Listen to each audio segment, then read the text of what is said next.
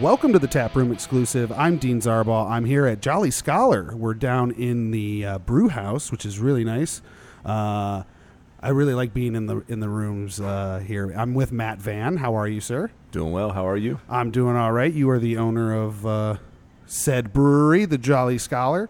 Um, talk a little bit about this place. How did how did we how did Jolly Scholar come about? You were a bar first, right? Correct. Uh, yeah, so we started, my wife and I, 13 years ago, uh, came out of the video game business, and a buddy of mine uh, who ran our campus pub uh, at UCF down in Central Florida just mentioned that, hey, uh, there's this opportunity in Cleveland, Ohio. They don't think they're going to take the opportunity. Would I be interested in it? And I'd never been in the beer business or the food business or the bar business, and you know, always been in the sunshine. So my wife and I came up in the middle of February, and it was just terrible snow, and and we honestly, truly, just kind of fell in love with it, and uh, we saw that we thought the opportunity was good, and uh, we were young enough and foolish enough, and we just said, all right, let's do it, and then. Uh, just kind of how it's transpired over the years. The, uh, the, the first people that would ever write us insurance uh, was Lloyd of London, and uh, and then after that, you know, we, we started off with four beer taps, no liquor, and then we went from you know uh, four beer taps to four beer taps with liquor, and then we went back to the university and said, hey, this craft beer thing is something we want to, I think, be involved in. And uh, about nine years ago now, um, we evolved from four taps to 24, and then about three and a half, four years ago now, we went back and said, hey, what if we started making our own? And I was a you know home brewer at the time that was very much a novice and uh, just was excited about the thought of it and pitched it to them, and they said yes. And then I kind of had to grow up real quick, Yeah. and start figuring some things out, and that's kind of how we got to uh, where we're at today. So, for those that don't know, you are actually located on the Case Western Reserve campus. Co- yeah, correct. We are basically, well, not basically, we are.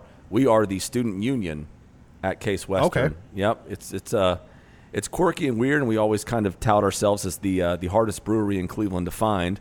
Um, but I think you did it right today by by I Ubered. by subscribing to Uber and just dropping you off at the address Yeah. and asking the first kid Yeah. and saying where is this place, and that, that's probably the the best method, Yeah. the easiest method. But we're we're we're we're, uh, we're a conquest if nothing else. Well, I, I'm from the west side, uh, way out there. Uh, my parents are out from Lagrange. I live in Lakewood, but I don't get out this this way very much. And when I get into areas I don't quite know that are around college campuses and downtown and all that stuff, I have to kind of let somebody else drive because I just have the anxiety. I'm like, I'm just going to enjoy this.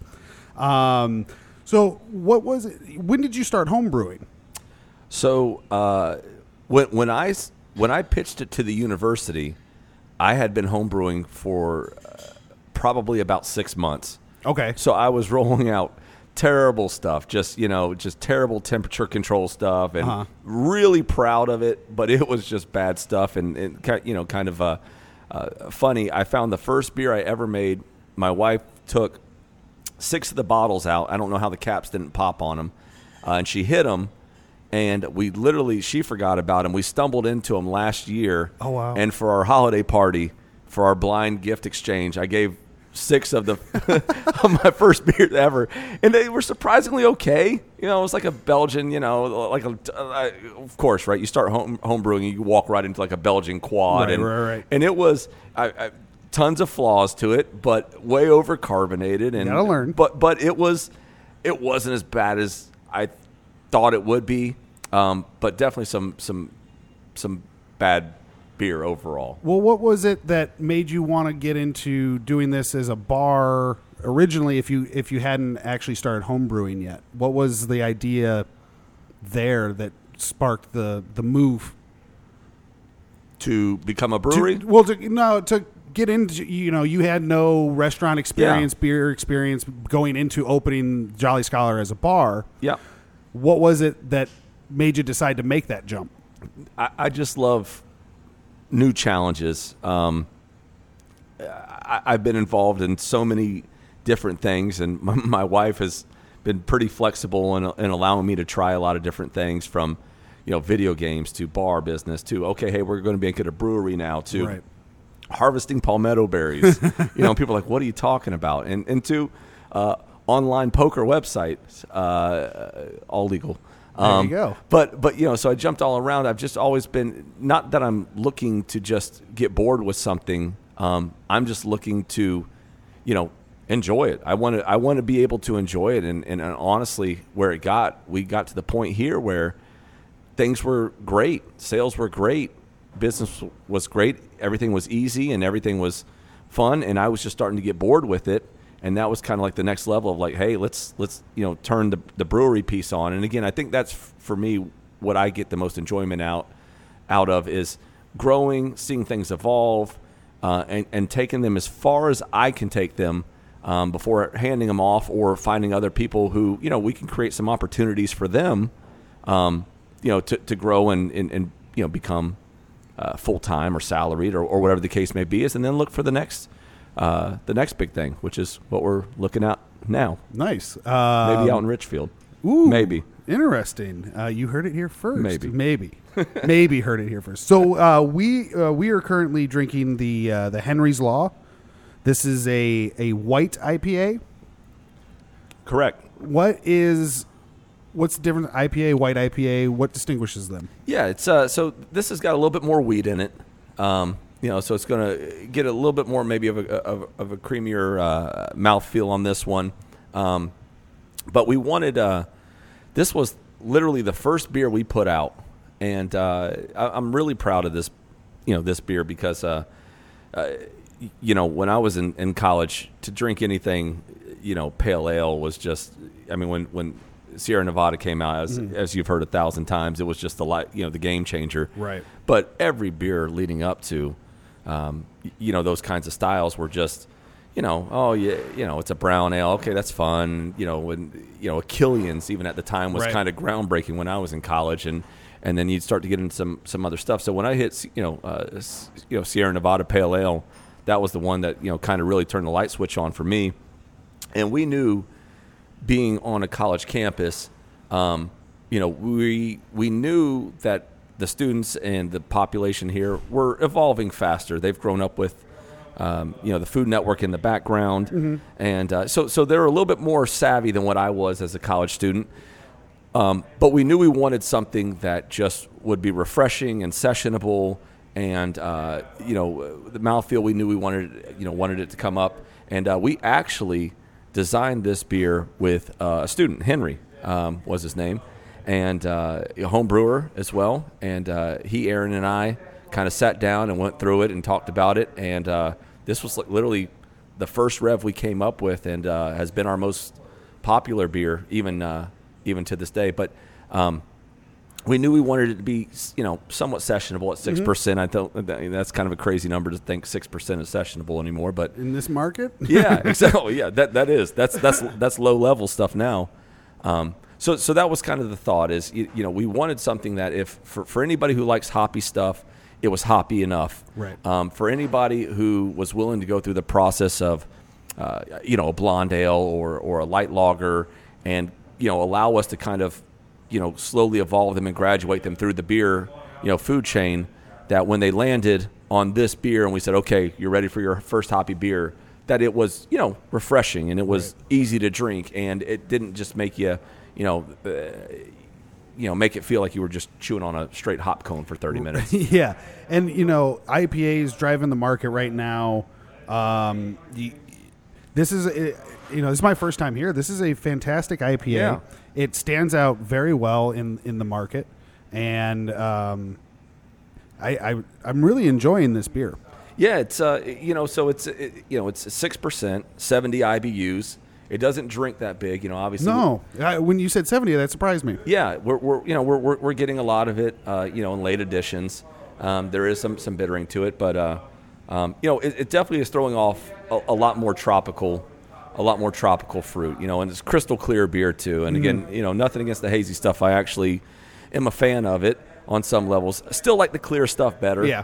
Um, Yeah. But but again, you know, I, I love to see beer, you know, get pushed to whatever degree it is, and you know, and people can love it or hate it or whatever. But I- do love uh, a lot of the tropical and the stone fruit kind of uh, flavors that this beer throws off, and I think for you know hop heads or or somebody who you know wants to session or or somebody who doesn't really love bitter beers but they can tolerate them, I think this is that that for us that we're making this is our, our quintessential like uh, gateway beer.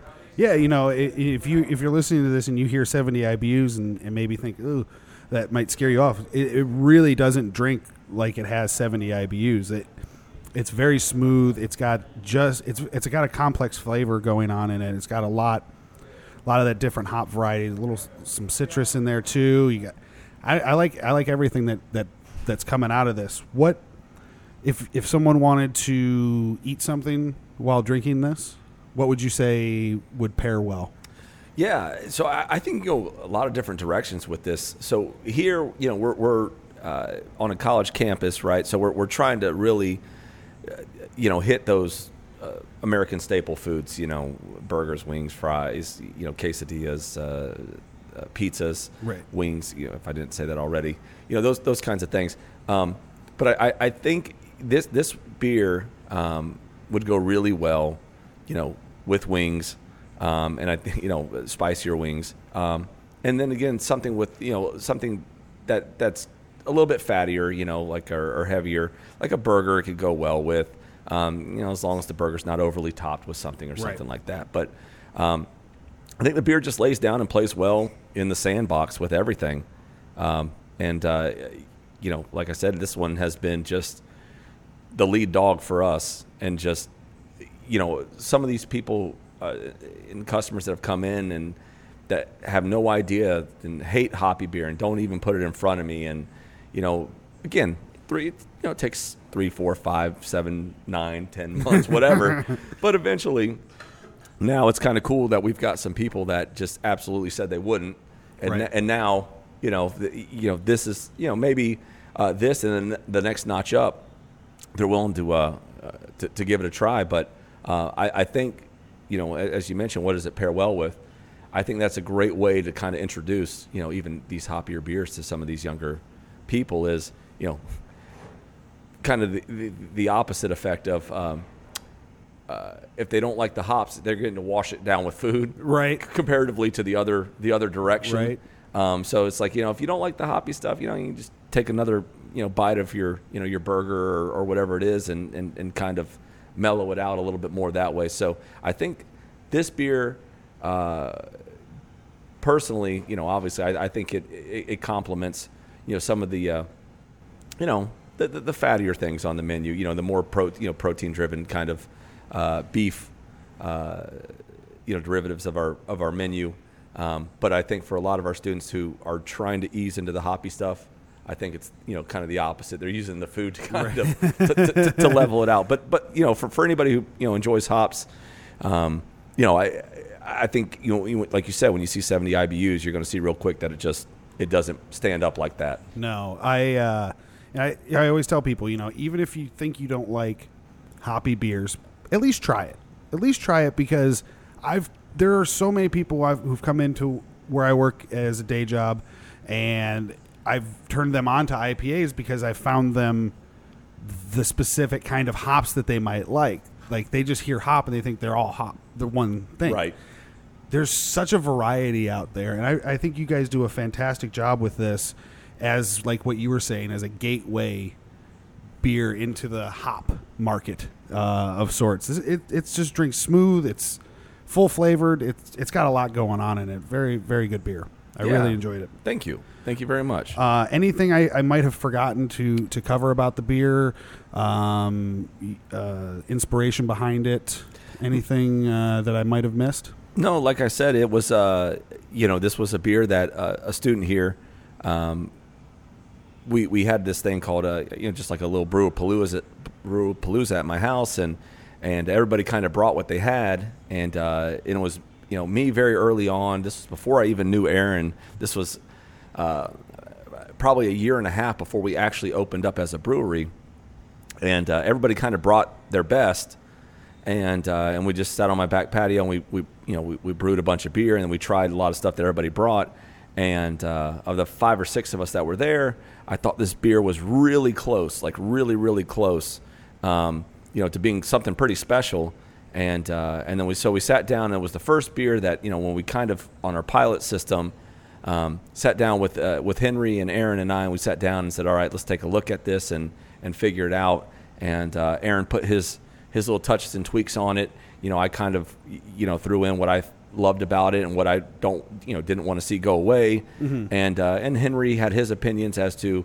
you know. Uh, sim- you know the simplicity of it, and th- the funny thing about this beer is, it's simple. Right. I mean, it's it's not overly complicated. We're not throwing every spice in the drawer Right. at it. It's just finding the right times and the right additions and the right grist, and it just you know it ends up being a really, really special. You know, I, I think a really special beer and a nice one to to have on tap at all times here for us. Absolutely, very crushable. Uh, thank you very much. Tune in next week for a all new episode of the Taproom exclusive here at the Jolly Scholar.